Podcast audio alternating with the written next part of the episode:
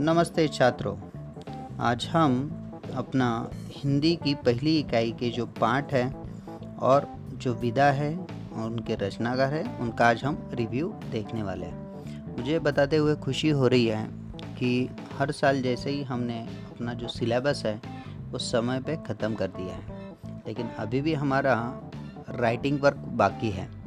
तो आज से हम हर पाठ का एक रिव्यू वीडियो देखेंगे और उसका रीटेस्ट देंगे।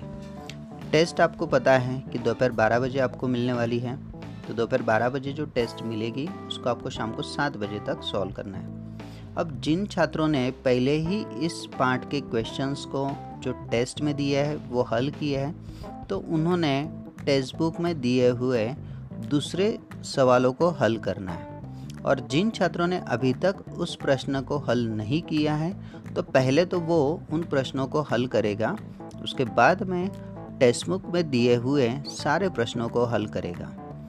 तो आज से हम एक एक पार्ट का हम रिवीजन के तौर पर वही वीडियो और उसका स्वाध्याय भी हम आज से देखने वाले हैं। तो चलो शुरू करते हैं आज का हमारा दूसरा पार्ट, वारिस कौन, जो कि एक संवादात्मक कहानी है, एक विधा होती है और जिनकी जो रचनाकार है वो है विभा रानी। धन्यवाद।